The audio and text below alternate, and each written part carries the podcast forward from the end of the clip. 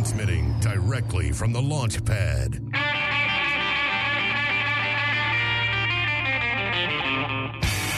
Bringing blue collar to your cell tower. The rock and roll libertarian himself. It's time to blast off with Johnny Rocket. You know you Hey, this is Blast Off with Johnny Rocket, and I'm here with my Red Truth, Miss Raylene Lightheart. Bam! Oh, woo! What's going on, Ray Ray? I am ready to do this show. I cannot wait to talk to our guest. We just had the 4th of July. Everybody blew up fireworks. I love that. Well, I hate that nobody's standing up to the government the way, I mean, really, nobody is. But I am freedom. loving that everybody decided to risk a $50,000 fine in California and LA Oh, County. With the insane amount of fireworks. And, you know, I That's think all over the country, people are talking about how everybody was lighting them off and um, just we're seeing some inside rebellion some people that i'm hoping are going to prepare to really stand up to this I'm crap. with you on this, and Mhm. I've I'm seeing a lot of mother with Hawaiian shirts and guns, and it's Yeah. pretty cool because I just go aloha mother. He's like Roger that. He knows, man. They know. We know each other. It's cool, and it's all over. Like I'm Yeah. seeing rebellion. It's silent. It's passive rebellion, but it works. yeah because Mhm. if every you know and here's the thing is i was actually talking to jacob lamont about this idea about handing out hawaiian shirts to uh, like homeless people just give them hawaiian shirts as a sign of rebellion because then it, you know it's, uh, it's like giving everyone Guy Fawkes max right same Yeah. principle yeah but I mean, I'm seeing this happen too. So that, that, that- again, with the fireworks, people wearing Hawaiian shirts, people buying guns. God bless you guys. Rock going into a store without a mask holla please like Yeah, and you thank know you like we, Yes, we give each other looks in the store it's like we know who what we're doing thank you yes i'm into That's it right. That's right. There's All the, right. the fucking nod, you know? Rock and bring roll. it in let's All it. So, libertarian principles of self reliance and minimal government have been around for centuries, but they are being tested as never before in a time when much of the world and many of their adherents see a clear role for government restrictions on basic liberties. Today, we are talking to Buck Johnson. Buck played drums with the great Jimmie Vaughan at mm. many of the Ron Paul rallies back in 2008 and 2012 and has been a libertarian now for two decades. Buck comes from a Rothbardian Misesian wing of the Liberty Movement and has interviewed many of the top voices, including Mr. Lew Rockwell, my hero Tom Woods, Jeff Deist, Scott Horton, Mark Thornton, and has had many guests that aren't directly linked to the ANCAP world, but he is he gets red pilled guests from other perspectives like the great paleo conservative Paul Gottfried, feminist Meghan Murphy, InfoWars reporter Joe Biggs, the great journalist Peter Van Buren, and Psychobilly King, one of my heroes, the Reverend Horton Heat. Death to Tyrants, his podcast discusses politics, current events, and economics generally viewed through a hardcore libertarian and free market lens. Many episodes will feature full length interviews with leading minds of the world of liberty, economics, philosophy, and politics. Okay, Raylene, are you ready to lift off? copy that johnny Covers, tie downs, and grounding cables. removed as required Communications connected.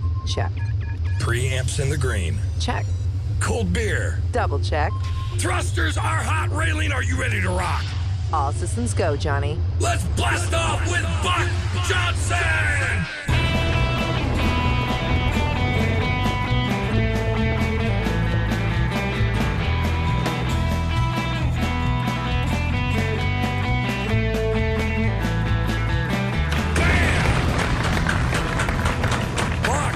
So much for being here, brother. That's the coolest intro I've ever received. Well, the Thank rest you of the guys for having gonna me. suck, but that the intros are what people wait for all day. But thank you, man. I appreciate it. Yeah, that was awesome. You know, man, and again, I, I was really surprised when we uh, actually the pre-meeting before the show. You know, me and you were like, man, man, we got some, we got some similar overlapping backgrounds. I mean, we both come from the Yeah. rockabilly world and uh, the you know the rock and roll scene. Man, that's kind of uncanny. It's like, what are the odds of having a libertarian ancap and a rockabilly guy? What's what's the fucking Nope. chances? No kidding. I uh, someone was asking me about doing this show, and I said I've not met him yet, but I, I bet you anything we've been in the same room at the same time. I'm sure. at some point. Yeah, Yeah. Have you been to Viva? yeah. Many times. I actually met my wife there. Ah, nice, dude. Yeah. Nice. So, th- so you can have real, true love stories that go past the weekend of Viva Las Vegas, not just Ah, the. Uh, you know what I mean? nice. Yeah. No, and uh, we we played there like two years in a row. So it was like uh, what three or four years ago, two two or two years in a row, whatever. Long story Nice. short, Okay. Yeah, I, I've I've played there a lot. I probably more times than just going for fun. Um, In Mhm. fact, I my wife when I met her, she said, "Do you you played here last year with with uh, a band called the Horton Brothers, right?" And I said, "Yeah." And she said, I know um, those guys. Yeah. the- she said that's the only pictures I happen to take of the entire weekend. oh, and I said, nice. "See, you were, you've been doing a little bit of stalking or something like that." Yeah, But, yeah. Yeah. Well, that, that that's good, man. That's that's great. That's true love, man. That's true love. Kismet. Yeah. And I played up there at the Tractor Tavern. Uh, I believe that's what it was called. Yeah, in, Washington. Seattle. In Washington. Yep, Yep. Been there, Mhm. played there. there- Yeah. Been there, dude. Yep. Great place. Yeah. Chop So we've been in the same room. I Chuck- know we've been in the same room at the now, same now time. Now we're brothers. Now, yeah, I played. Uh, That's I played the Tractor Tavern, and uh, have you ever heard of Chop Suey out in Washington, Seattle? Uh, no. I think we played with. um God, what was it? It was the Chop Tops there, but it was also with like Mhm. Coffin, not the Coffin Cats. We played with them too. Um, hmm But uh, Yep. yeah, man. By the way, we'll talk after the show about drummers. Let's just Yes. get on with it. Okay, so because so many millions of Americans finally realize that something is seriously wrong in the way that the government is handling our affairs, the virus, the bailouts, libertarians are continually asking, do you think there is still time to turn this all around? What do you think? Hmm. Not in its current format. Not to sound pessimistic, but as one big blob of 350 million people in America, no, probably not. Mm-hmm. I suspect that we're going to have to break off and break apart at some point, and that in that situation, uh, you have a better, much, much better shot of decentralizing everything, and and kind of giving certain sides what they, you know, what they really want. Uh, if California wants to be high taxes and socialized healthcare and masks and uh, ban fireworks, although we saw that that didn't particularly work out very well um, last night. Um, but yeah, I, I think at some point you're going to have to face the fact that we can't do it as one country of 50 states. It's not even that anymore so much. It's almost just one, the United State of America is what so many people want to make it. But I think if we can break up, then yeah, then there is a much better shot at getting some of the stuff uh, that that you and and and, and Raylene and, and myself would would hope to have uh, as far as political stuff and, and freedoms. I think that would work better. Rock and roll. hmm Yeah. So, I mean, there is, there are so many problems and it's multi pronged. It's in everything now. I mean, the, the problems aren't just economics. The problems aren't, although free market economics are actually everything. But even with the with the the social things going on and being used to distract everybody, it, it's it's insane. So we're all secessionists. Um, we're I believe in it. We're neo Confederates, really. Come on. R- Oh no, no. So um, bringing it into, uh, I'd like to hear your thoughts on the upcoming economic collapse, and um, also, do you believe there's a way to mitigate this in any way through obviously voluntary, but even government means? You know, I, the easy way out of that is to say, yeah, I mean, I think it is coming. Although I have to admit, geez, even before this this Corona uh, bailout happened, I've been really surprised at how well the House of Cards is able to hold up under Yeah. pressure. And it- this is something that I, I would have thought popped prior to Trump getting elected. Once he was elected, I I thought it's going to happen. In fact, I, I thought back then this is a bit of a nuanced take. Obviously, we, you guys and myself, believe in more than left versus right, Democrat Absolutely. versus Yes. Yes. Republican. But I thought if Hillary wins, maybe it's better because when the collapse happens, which it's going to under her, maybe people will go, well, see some of that, the socialized programs and everything, Mhm. it's not going to work.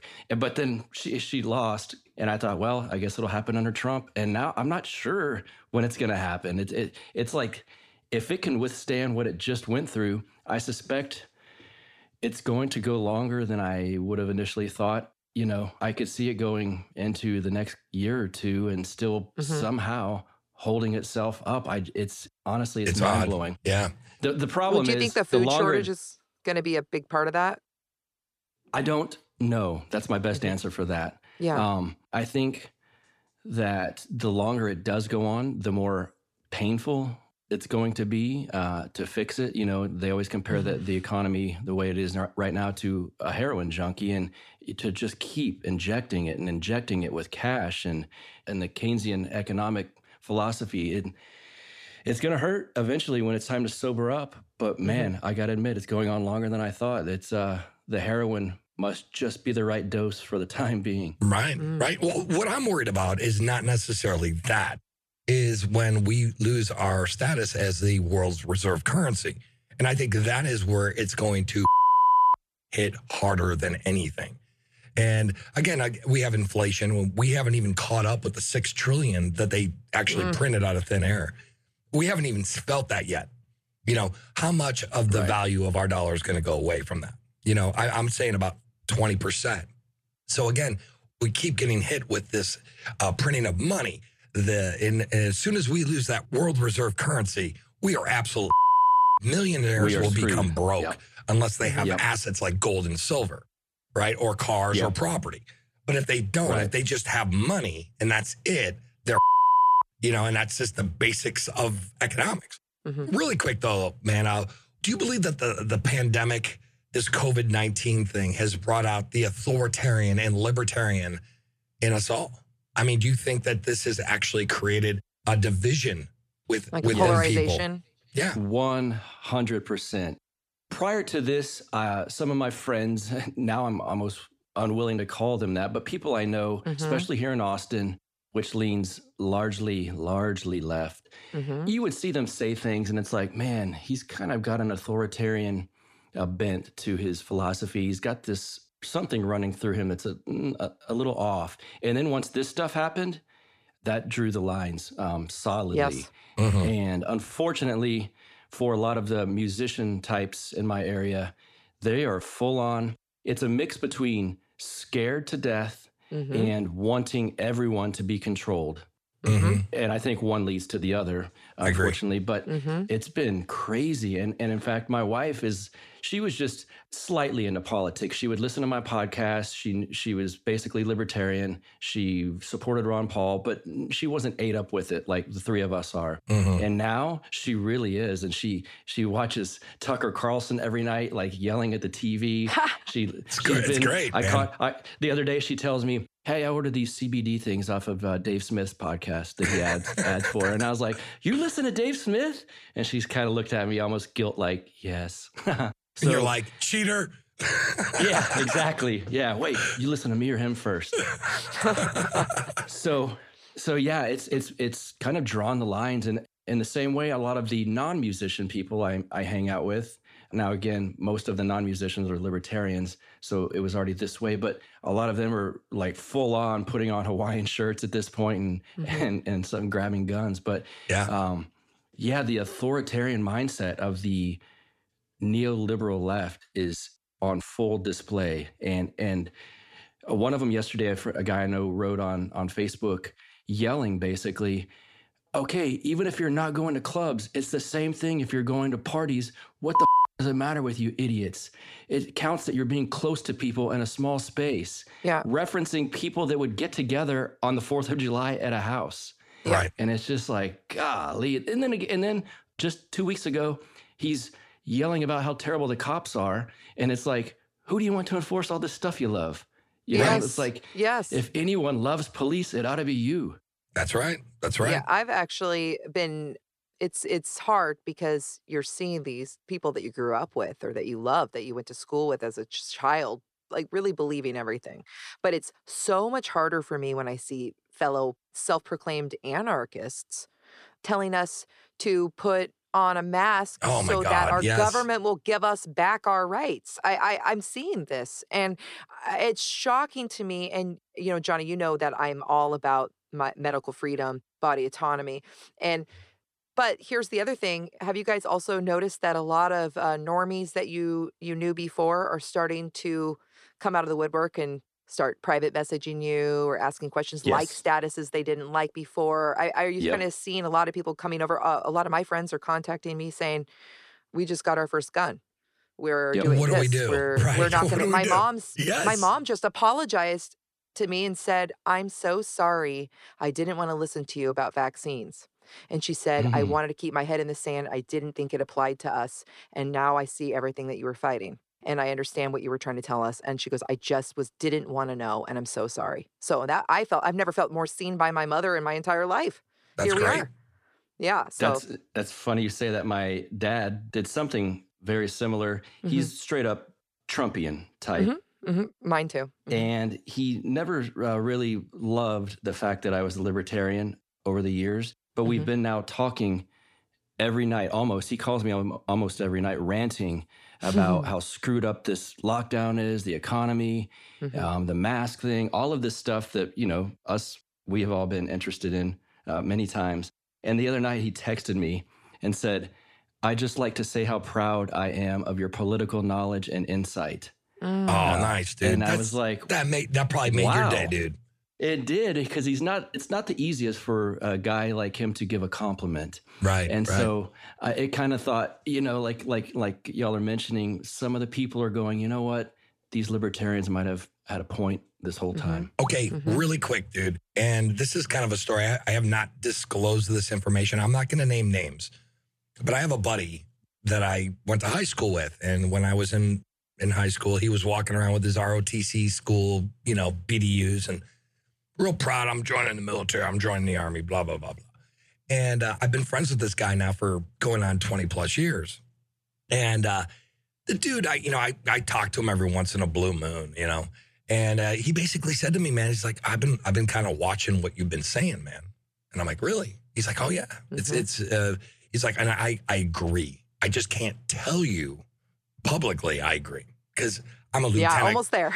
I'm a lieutenant colonel in the army, and I can't tell you that. I'm like, I'm talking to a light colonel, you know, and I'm like, God damn, this is weird. And he's like, Hey man, I'm there for you. If you need help, whatever, I, I'm on your team. I know what's going on, and I'm like, holy shit, dude. I'm not. Yeah. I'm not going to say his name, but dude, that's crazy. Hearing a, a military officer, lieutenant colonel, a battalion Wow. commander, telling me, dude, you're right. Everything you're saying is right. That that Well- that brings some validation to the whole There's point. yeah, there's and especially when you're it's respect. You guys are both describing stories where you're getting not just Yes. um, liking you, it's respect. And that's respect it means more than to does, be and- liked. but it, it blew my mind that I'm actually talking to a lieutenant colonel, you know, Yeah. who's telling Yeah. me he's tracking what I'm saying. And Well, he, you know, Let's and hope it, that they stay on our side and that they actually hope. stand up and do something And when I- time because we're getting close. Yes. Buck, what do you think about this? I mean, do you think, I mean, let's just say there is a pivot point in our world, right? Because I, I mean, I'm pretty sure there is. There's going to be a point. Right now, we are in a Cold War. And Yes. let's face it, we are. Mm. What do Mhm. you think? Mhm. What do you think is going to happen with the cops? What do you think is going to happen with the military based on what you've, you know, people you've interviewed, your research yourself? I mean, what do you Yeah, think good is question. yeah, what do you think is going to actually end up panning out in, in regards to Antifa, BLM, Boogaloo, the state, the government, the cops, the army? Well, I mean, what, what do you think? Well, um, I was actually thinking of this as you mentioned that story about your ROT, former ROTC, uh, now like Colonel Buddy. There's this is the optimist in me, and, and it it bears uh, in some reality that I think a lot of those people are more apt to lean on our side than you would think. Uh, Mhm. cops too, although I realize that's not always the case across the board with cops because um, a lot of them do get into that job because it's it's power and they can wield power. That's right. But they're, you know, the few nice cops I've known personally, and then a lot of the military people I've known personally, they're not going to go around door to door and take your stuff. If that's what it comes down to, I just I think there's going to be an armed insurrection against the government by Mhm. certain factions within the government if that becomes an issue. And I don't know how it's going to look. It's tough. Uh, I do think this between the BLM stuff and the Boogaloo stuff and Antifa, really Antifa, uh, there's going to be something happen in the streets before this summer's over, would be my guess. I would in agree. some city. I would agree. I know that's not exactly going out there on a limb too far to to predict that, but something you, you know. When I remember ringing in the new year, and I, you would never think like, all right, it's 2020, in just a couple of months, the economy is going to be locked down, and you can't leave your house. And so, right. Yeah. after all of this stuff, if anyone says, "Hey, that can't happen," uh, then you know, I say, "Well, yeah, we haven't seen anything yet," and so I think something's going to get worse than it is currently. Yes. I, I suspect there's going to be some kind of massive shootout uh, in a Mm-hmm. city somewhere. So, depending on which city and depending on how the cops are funded or not, depending what Trump wants to do with the military and the National Guard, it's going to get very interesting. I'm guessing around August. but, I'm uh, thinking we'll that see. too, man. And I think I- November. yeah. I'm saying November when hits the fan. And I think that's what it's all going to happen at once. Second wave of Corona or COVID 19. Yeah. I'll say it. Well, they're threatening us Right. with it. So COVID uh, 19, yeah. economic collapse, and mass shootings and people in in the rioting. election, if you're saying November. That's Okay. Yeah. Well, this show's on the book, so we will be able to predict and, and say. Yes. Oh, and and nobody wants to be right about any of these predictions. We don't want to be right. No, No, it's horrible. Except the secession one. Yeah, I don't. I don't want the violent shootout in the streets. I would Yeah. like to peacefully have Texas Yeah. break away. Um, depending on who wins the election, might trigger which side starts the Yes. the violence. Yes. Uh, really. I agree. And and we are seeing that even with the rioting and the protesting, and it did seem like there were people out there instigating things that were not part of either group, part of the neighborhood. Like they talk about Soros funding it, things like that. Uh, maybe cops that were part of it. I mean, th- at this point, anything can be true. We we are being completely inundated with back and forth facts that just keep disappearing and reappearing regarding a virus okay and that's why we can't leave our house so if that can be something that people believe and, and that can be happening, then then anything can be, in my opinion. So I wanted to ask you about crypto because you know it's it's huge in, in our world and and crypto is a fascinating and exciting thing to be involved in and to talk about. But do you think that it will be hijacked by the state, the world banks, potential world government? Do you believe a cashless society would be beneficial for liberty overall? Or ultimately, do you think that it may be a way to control us through commerce? Ooh, that's a good question. Um, Damn. God, again, That's a yeah. God damn, that's deep. This is the stuff I think about at night, guys. You know, so okay. like, I want to talk about that's it. good. No, do. I, I, that's a great question. I agree. we have to have enough smart people on our side, technology wise, to not allow it to be taken over. Basically, is my answer. And that Mhm. person's not me, by the way. or the electricity for the servers, or and they talk about the ledgers being able to do be handwritten, but nobody's going to be doing that. If the grid goes down and they use energy weapons or they take their electricity Well, I away, mean, that's the they first mess thing. with our that- internet. I mean, let's think Yeah. about it. That's How we that'd be do the that? first thing that if you're tactical, that'd be the first thing you would take out if there was uh, electric boogaloo, right? Yeah.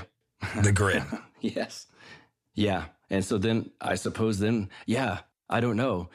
Raylene, you're scaring me. I got to think about now. Oh, gonna I'm sorry. I, I like the truth is is that I love the innovation. I I'm a free market capitalist. I'm a free market innovation lover. But the Me truth is is that we're we're effed. I think this this going to crypto. I I you look at the predictions even in the Bible when they talk about the end times. They talk about the mark of Cain. They talk about you if you don't have that mark, you will not be allowed to do any business and to take care of your family. So and when they talk about this vaccine that Bill Gates wants to put in you and all these kind of things. I mean, Sure. Let me jump in real quick, Ray, and I, I'm with you on this. Go for it. But I, I just want to maybe make a caveat to that also Mhm, is that I think in these times of uncertainty, right? We'll just Sure. say that. In these times of uncertainty, I think we need to go back to the basics, right? And I think this Yeah. is where we're going to go into more of the gold standard, as Mhm, Ron yeah. Paul had talked about in, in the silver standard and precious metals. I think Yeah. this is really where we're going. Again, we have to realize that Bitcoin and all the other cryptos out there are where we're fiat. going or where we should be going, because I They're think that's two different things. Right, they're Mhm. fiat. They're still fiat. So Yeah. when we when we go back, I, I think ammo is going to be a commodity. It's going to be an actual currency out there. Mhm. It's going to have dual functionality. And uh, Mhm. again, I think I would go into the fact if it was me prepping right now saying, oh, the world's going to end, I'd be buying ammo and gold and silver. I think of those right there are what I would do. I don't know. What do you, I, I'm just kind of jumping. Yeah. What do you think, I'm Chuck? back at Raylene here. But I think, uh, yeah, it's something. I think what you're getting at is you mean something tangible rather than Tangible. That's right. than invisibly electronic that they can shut off at any time. That's right. Yes, then I would I would much rather gold, silver, and guns. Yeah. Basically, yes. Mhm. I, I don't think I'm wrong on that. Um, No, you're not, and they can't shut that off. yeah, Yeah. they can't. And they can't. And they always will retain their value through time. It's been historically proven. Okay, so what is your response now? Like, there's been a lot of going on with Facebook. What is your response to Facebook blocking and shutting down the Boogaloo groups and pages, but allowing Antifa and BLM groups to go about their business? Facebook, though, is technically a private company, but is heavily subsidized. What are your thoughts on Facebook and what they're doing? I think it's terrible. And so, while, yeah, you know, the private company thing's a bit of a blurred line because, like you said, I'm not sure how they are subsidized. I just can't imagine that they're not. And so, the first answer would be if they are receiving any government money, cut that off now. Mhm. Second would be at that point, if they still want to ban anyone to the right of Bernie Sanders, uh, then I would say, I would say we need to vocally say this is a, a bad decision. We don't support it. If you want to use your uh, put your money where your mouth is kind of thing and, and, and delete your stuff from them, I would say that's the route to go. I wouldn't want any government interference coming in to stop Facebook from doing something. Mhm. Right. But again, it's the free market thing. But it doesn't mean we can't vocalize our opinion on something, right? If if a store didn't allow uh, gay people and it said that outside, you, you could still go in your next door app and in your neighborhood stuff and say what a terrible bigot that guy must be, Right. without wanting the government to go shut him down. That's right. Nice. Um, so that's the approach I would take. Uh, first of all, yeah, if they're getting any government money, I would cut that off immediately. I well, they're working with the well- CIA since the beginning. So, um, that too, and they need to cut all of those ties if that's possible at this point for such a inundated, deep security state. Mhm. And I don't know, you know, the tentacles of the American government are so far and wide that it, I don't know how you pull them all out at this point. Again, without dissolving it in general. Rock and roll. And then I wanted to ask you one more question before we're going to go to the second segment. Did you follow the Chaz and Chop situation at all in Seattle? I did. I did. What were your thoughts on that? That was It's very for- divisive among anarchists and libertarians, wasn't it? Yeah, it was, and and it, it was funny because being a Rothbardian, I've you know been reading and talking about defunding the police, Mhm. literally, not not some fake version of it, Right. and secession. And mm-hmm. so I, it was funny, like all of a sudden, here's all these people on the left going, "We want to defund the police, and look, we're going to make our own country in the middle of another city."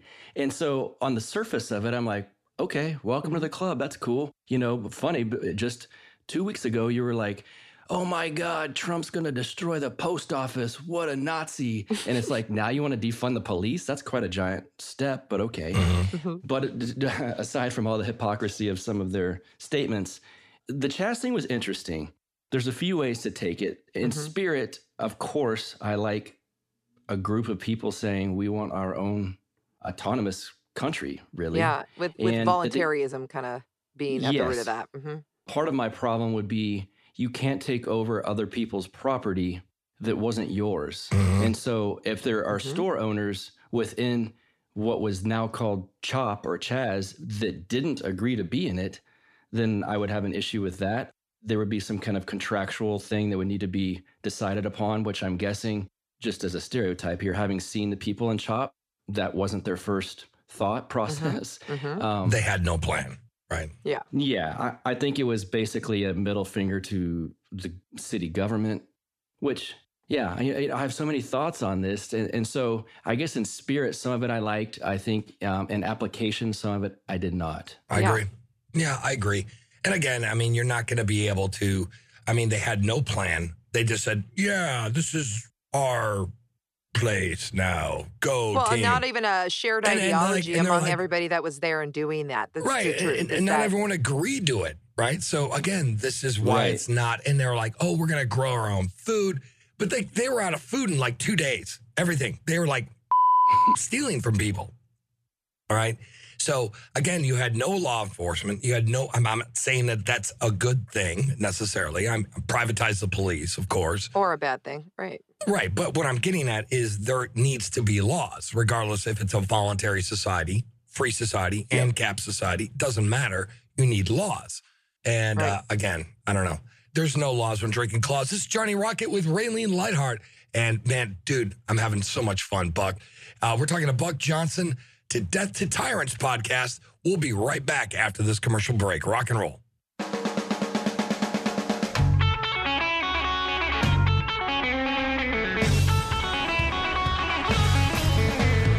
Hey, this is Blast Off with Johnny Rocket. I'm here with my Ray of Truth, Miss Raylene Lightheart. Bam! Thank you. What a good show. Yeah, but man, you had some good questions. God damn, Raylene. Oh, well, you know, I like to talk and You've been studying and stuff. You've been studying and stuff. Sounds good. No, it's good um, questions. I was like, God damn. Thanks. Let's do it. Let's do this. Let's, Yeah. So we're here with I'm Buck ready. Johnson. Give it up for Buck. Bam. Yeah, buddy. That was like my. What's up, guys? So, hey, man, thank you so much for being here. And what we do on the second segment, it's called Rocket Fire. What we do on Rocket Fire, sir, is I'm going to ask you a series of 10 questions. These questions will be politically related. And if you can answer these questions between 30 to 60 seconds, that'd be badass. Buck, are you ready to play Rocket Fire? I'm so ready. I'm so ready. This is my favorite segment of y'all's show. I love it. All right, here we go, man. Question one Will racism always exist, even if we're all mixed in the future? Yes. And why? because I think it's there's always going to be a natural prejudice within some people in every group that doesn't like a group that looks different than them. I don't think it's a certainty that it's within everybody, but I think anytime you get say 100 people together and you throw in 10 different nationalities or races, there within that just naturally you'll get a few people that say I don't like that guy cuz he looks like this. Interesting. I agree. Question two. Does the scope of political branding spread beyond the realms of an election? And if yes, to what extent? Oh, yeah. I would hope it extends way beyond an election. I think an election, the way this country has it set up, narrows it down so to so little that it basically takes all of the real political branding away. And because you know that if you surveyed the country, you you would get. Let's take the current uh, Donald Trump versus Joe Biden, and which we get every four years. Every four years, it's the most important election of all time Right. hmm you take that out of it and just say, here's some positions. Give the Libertarian, give the Republican, and give the Democrat, and say, all other things removed, which of these position platforms would you rather vote for? I guarantee you that there's a lot more libertarians out there uh, than than we realize, but the election narrows everything down into such a small fight that it has to be R versus D, That's and right. all else doesn't matter. I'm told that every four years. If my vote's a waste, That's and I'm a selfish. If I vote with what I actually want and what I like, I'm with you. despite the fact that Texas is red no matter what. So I always tell them, well, your vote's wasted too. So That's true. That's true, brother. All right. Question three. Are uninformed people prone to vote for change? I'm saying that in quotes blindly instead of considering gathering more information to make an assertive choice.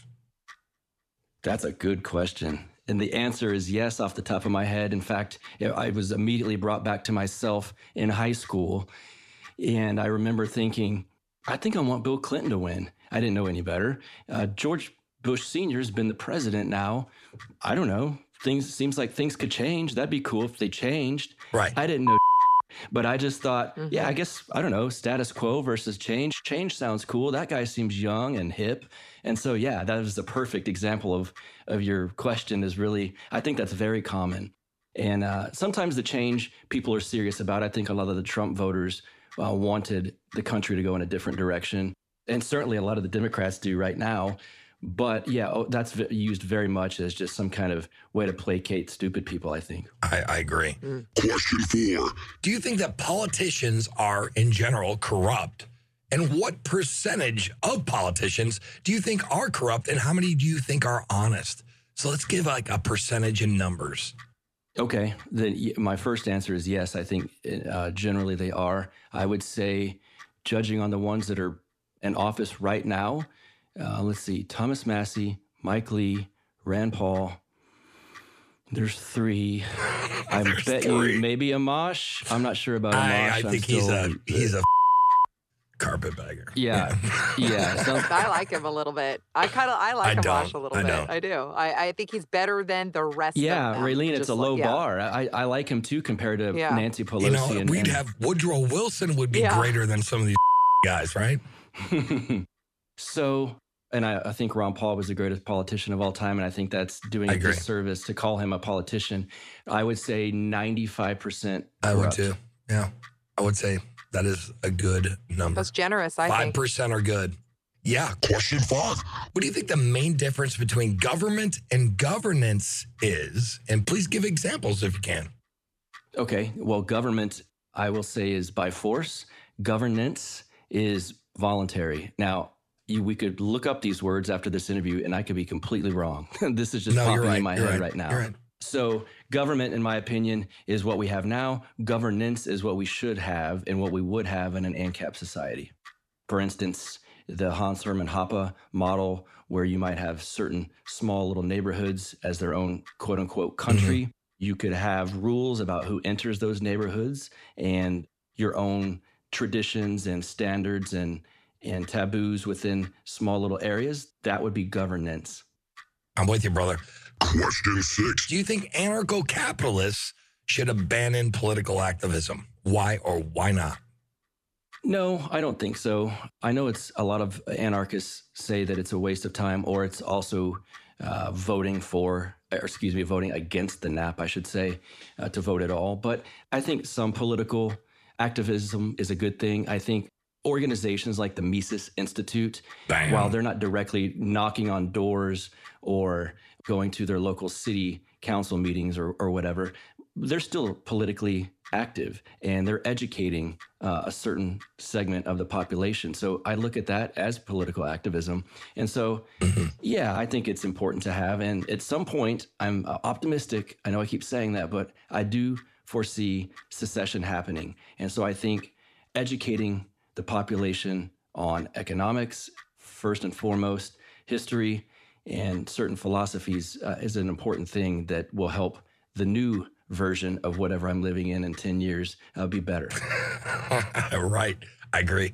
All right, man. Question seven. Do you think the idea of common property in a free society is a good thing? I think it's up to the people that live in that society. Again, I, I like the uh, thousand Liechtenstein model, a thousand different Liechtensteins. And so if this little segment within um, a country, we'll call it, within CHOP, we'll call it, if they want to have a co op grocery store, that's up to them. Personally, that would not be my route to go. But uh, it's easy at that point once you start getting enough people, it will be a hierarchy within even a co op. So there could be some uh, butting of heads. But yeah, it's up to the people in that little area. All right. Question eight. Do you think technocracy is a real thing? Is the control of society by the technical elites what's ruling our country, or is it a, a type of collusion with the government working with the technical elite? Oh, I was about to say yes until you gave me that second option. that second option sounds to me, that's what I thought a technocracy was, but I certainly think there are elements within the CIA and the security state working, like we mentioned earlier, with Facebook, with Amazon, uh, certainly with Twitter. And so basically, the government and the CIA, and this, uh, we'll call it now, for lack of a better term, the deep state, they want to rule by whichever method they can. And right now, technology happens to be the easiest route. Uh, on the flip side of that, I think technology is going to be what helps us get out from under their rule at some point as well. Right. I'm with you, brother. Question nine. Do you believe we are quickly moving down the path towards a mass confiscation of firearms in the United States? No. Uh, now, I might be biased because I'm in Texas, that is just not going to happen. There's a part of my sick, twisted self that almost wants it to happen. I, I almost wanted Beto to have some type of authority outside of looking like an idiot on a skateboard uh, to where he would try to have someone take the guns away from people here in this state. It would that would lead to what we were discussing earlier quickly. And that's why I think a lot of cops and, and Texas State Guard, they're not going to do that. In fact, uh, we saw, you know, multiple sheriff departments throughout the country basically saying, I will not enforce this when states passed strict gun laws. Now, we don't have many strict ones here in Texas. And again, it could be different state to state. I suppose California is a bit different, but there is absolutely no way that they would take guns away from people in this state. There's they just it could be it would be impossible. I agree. And same with Arizona. All right, man. Question 10. There simply aren't many outspoken libertarians in mainstream music today. What is the relationship with the left wing and musicians, and why do people listen to musicians for political agendas? Oh my God! I could this. Too bad this is only no, thirty no, or sixty go ahead. seconds. Go, take as long as you we want. We could talk brother. an hour. It drives me absolutely crazy. And so, uh, to answer the first part, no, there's there's barely any libertarians uh, in music today. It's funny. Um, some of my friends within the music business that are super successful, um, like Jimmie Vaughan, like the Reverend Horton Heat, they, interestingly enough, do lean libertarian. Hmm. I wonder if the, what the what the relationship there is. And Well, then, of they're course, good my ones goddamn that live in, musicians. That's why. Money. yes, it's because they are smart and they're good with money and Yeah. finance and economics and decision making and logic and all the stuff that we kind of pride ourselves on.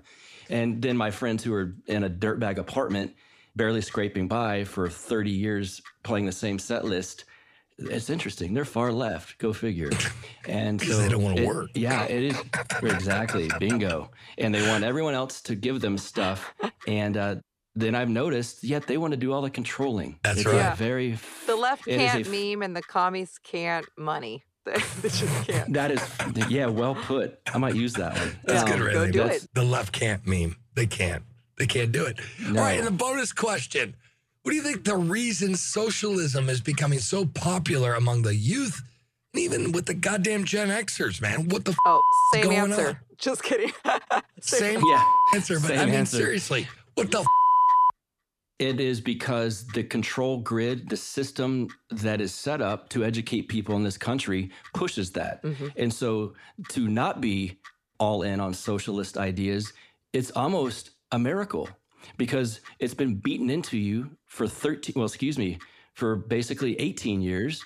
Um, if you, you know, once you get out, I don't see, I went through, I went to a government school. Don't do that math I just did, but it was beat into you so long Right. that it's, of course, that's what they think. To have people like us three is weird. right? And if you if this was a free market country, an Ancapistan, if you will, and the schooling system was set up um, in that method, it, would be weird to be a socialist. Right. And so our whole government system is it props itself up by feeding children through adults misinformation and bad economics That's right. and we're seeing we're seeing the outgrowth of that big time right now and they're even moving to tear down and I know not to sound like a boomer but the tearing down of statues to me is kind of an, uh, just another symbolic way to show we want to erase what has happened before and create something newer and more socialized That's right. I agree. And that's Rocket Fire. Give it up for Buck Johnson. Bam. Great job. Great job, brother. that was fun Great job. Anyways, though, this is Johnny Rocket with Raylene Lightheart. We're talking to Buck Johnson from the Death to Tyrants podcast. Anyways, though, this is Johnny Rocket, always launching ideas. We'll be right back after this commercial break. Rock and roll.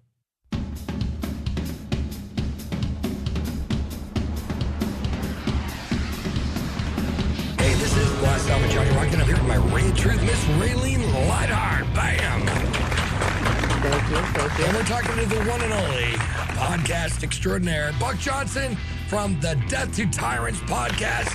Welcome to the show. You kicked ass on the Rocket Fire, brother. Definitely. hell yeah man that was good good questions Uh, yeah, well, thank you. Raylene wrote He them. does I a good job at Rocket Fire questions. I agree. I like them. Yeah, the, it's such a cool, entertaining part. I always love hearing your guests. You know, I'm like, all right, here we go. How are they going to answer these? What are they gonna say? succinct- Yeah. I do that too, and I'm like, oh, I would have said this. It's way Yeah, better. yeah. Right?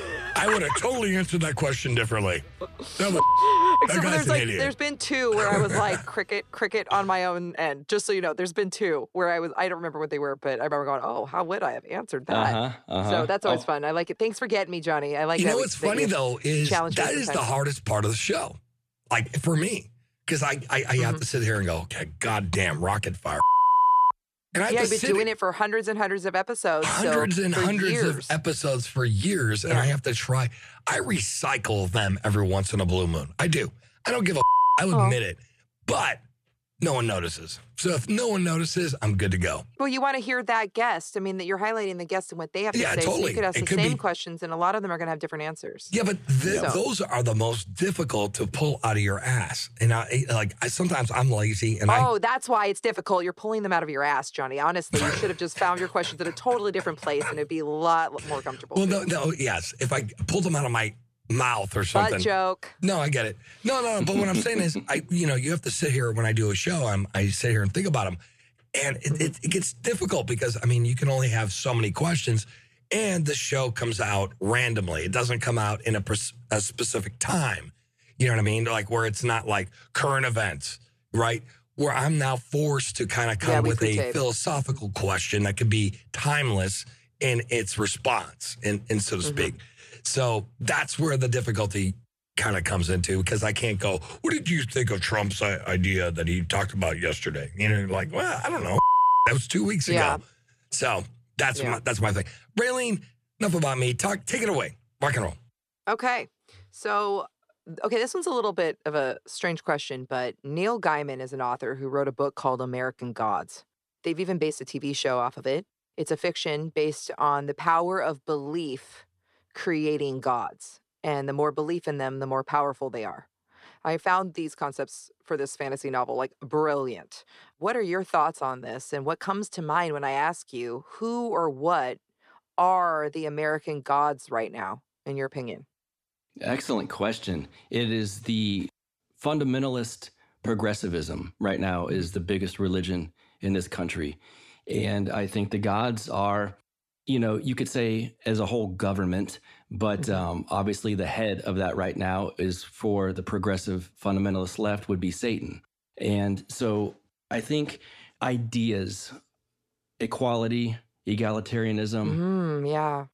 socialism to an extent, although I don't think they all characterize it in, in that term specifically, Mhm. but those type of of uh, even the administrative state stuff that they can't even couch in correctly, I would say. But that is the biggest religion, and it comes with its taboos, its belief system, its Yeah. gods here and there. And if you The, yeah, the, the false idols themselves. Yes, false idols and censorship. Because when I grew up in the 80s, the fundamentalist Christian right Republicans were the Mhm. ones that were censoring. They didn't like rap lyrics, heavy metal lyrics, and all of these right.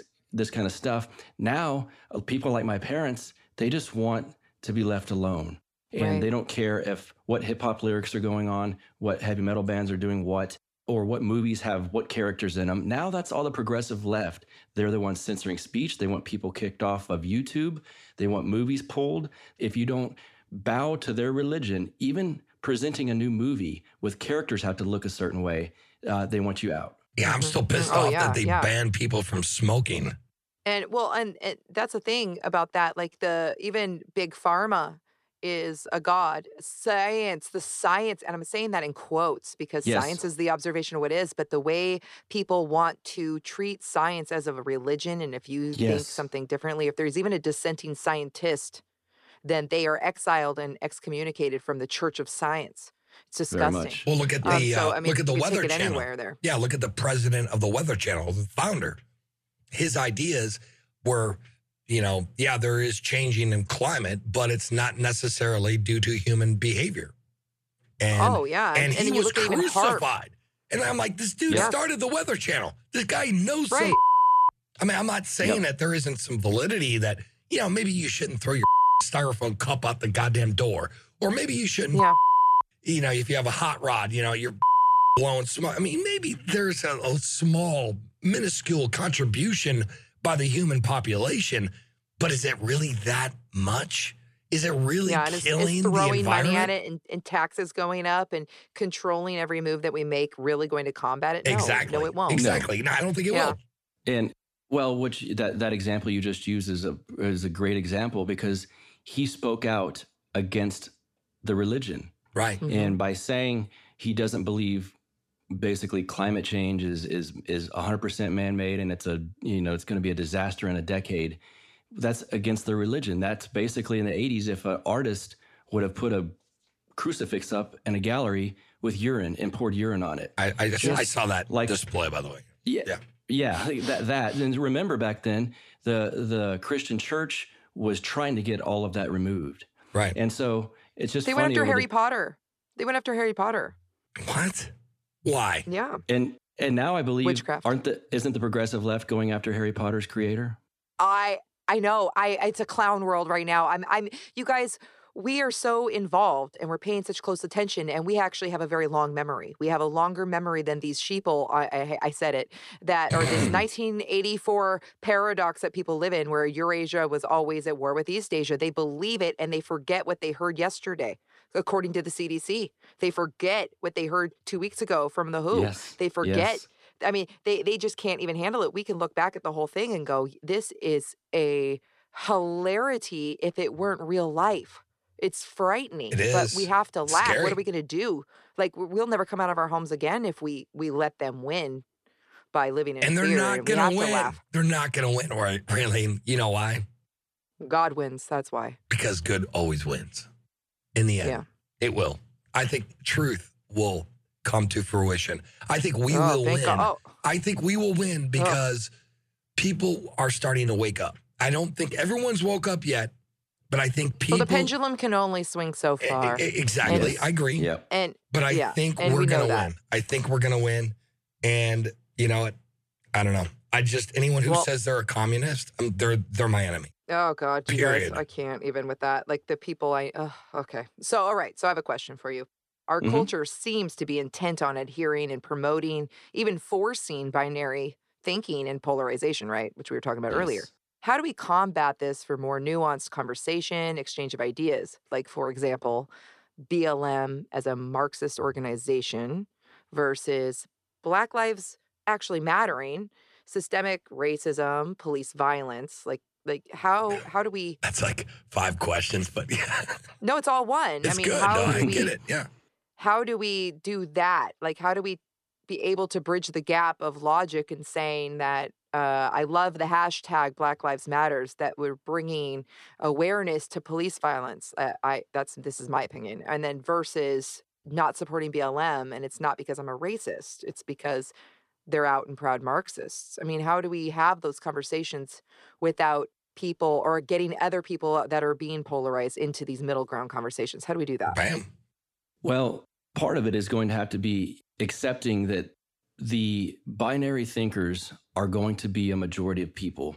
And mm-hmm. so there's going to be a large percentage of people that we can't ever change. And there it's just it just is how it is. And so it's almost a peaceful existence realizing that. And then the second part, luckily, I know you guys had Spike Cohen on last week. Yeah, we did. He's really, really good at that, at what you're saying, because He he, met with he met with Black Lives Matter people, and he told me um, by the time he was done talking to him, he had a few of them wanting to end the Federal Reserve.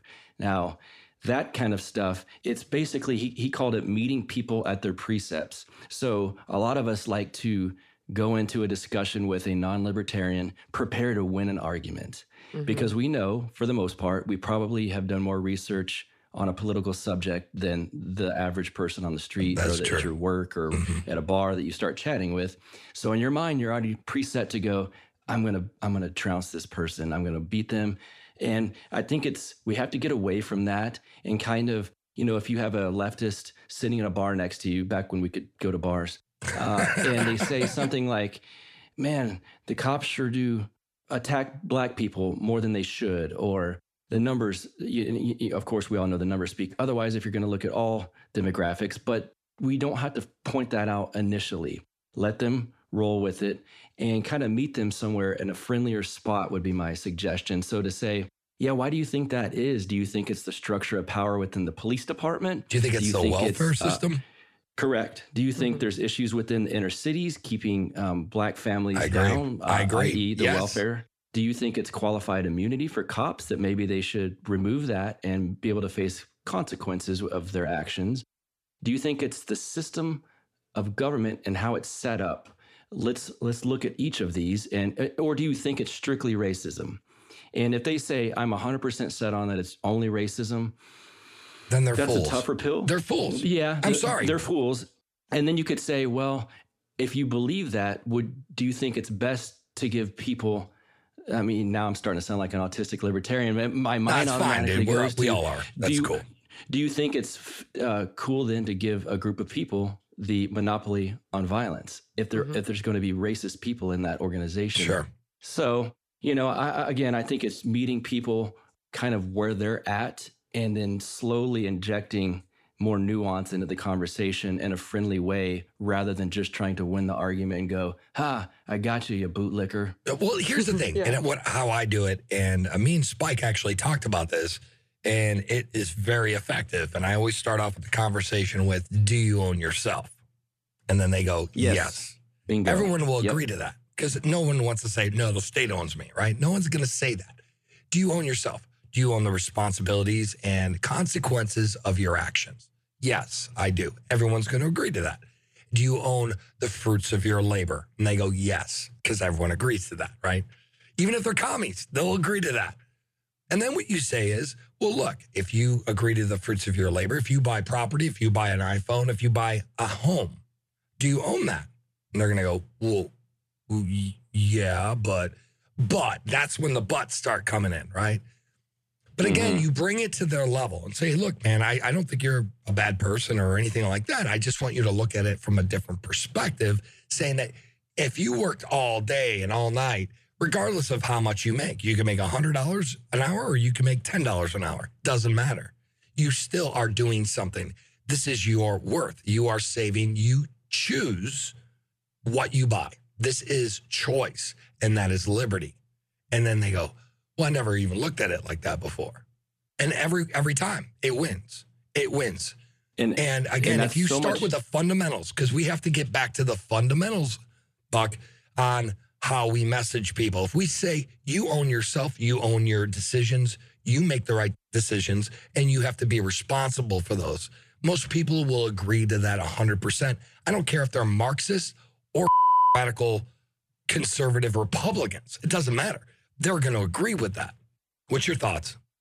The problem nowadays is that so much of that's attempted to be done on social media, and it's impossible to really do there I agree. uh, because everyone wants to win the argument while there's thousands of people seeing the comments. But however, yeah, what you just said, that's exactly how it should be done, especially in person, because people don't tend to get as uh, enraged in person and just call you a racist, bigot, and delete you, you know? Mhm. So I think it's a lot easier to do that in person. And part of the issue in the split in society today is social media, frankly, and and that that's where all the arguments are done. And it's easy to get riled up in your house. You've had a few drinks and delete the person after you yell at them in all caps.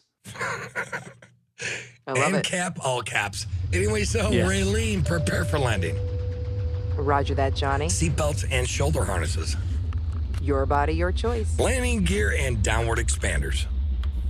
NAP initiated. Anti-state superchargers. Defragged and woke. Landing lights and guest websites. Buck, give us your dot com, sir. Oh, the dot com is dang, it's a Libsyn site. You guys know the the the podcast hosting site Libsyn. Yes. Just Google Libsyn and Death to Tyrants. I actually can't remember the order in which it's done, uh, but you'll find it. And Death to Tyrants is on any podcast platform, and you can find me on Facebook at facebook.com slash Death to Tyrants podcast. Bam, bam, dude. And by the way, dude, we're honored to have you here on the show, man. I heard a lot of great things. And again, dude, you're a solid guy.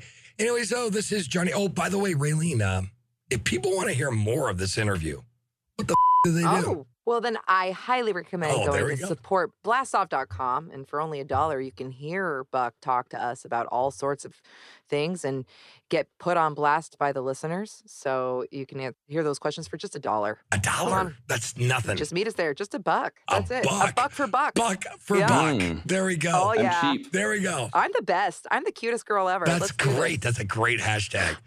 buck for buck.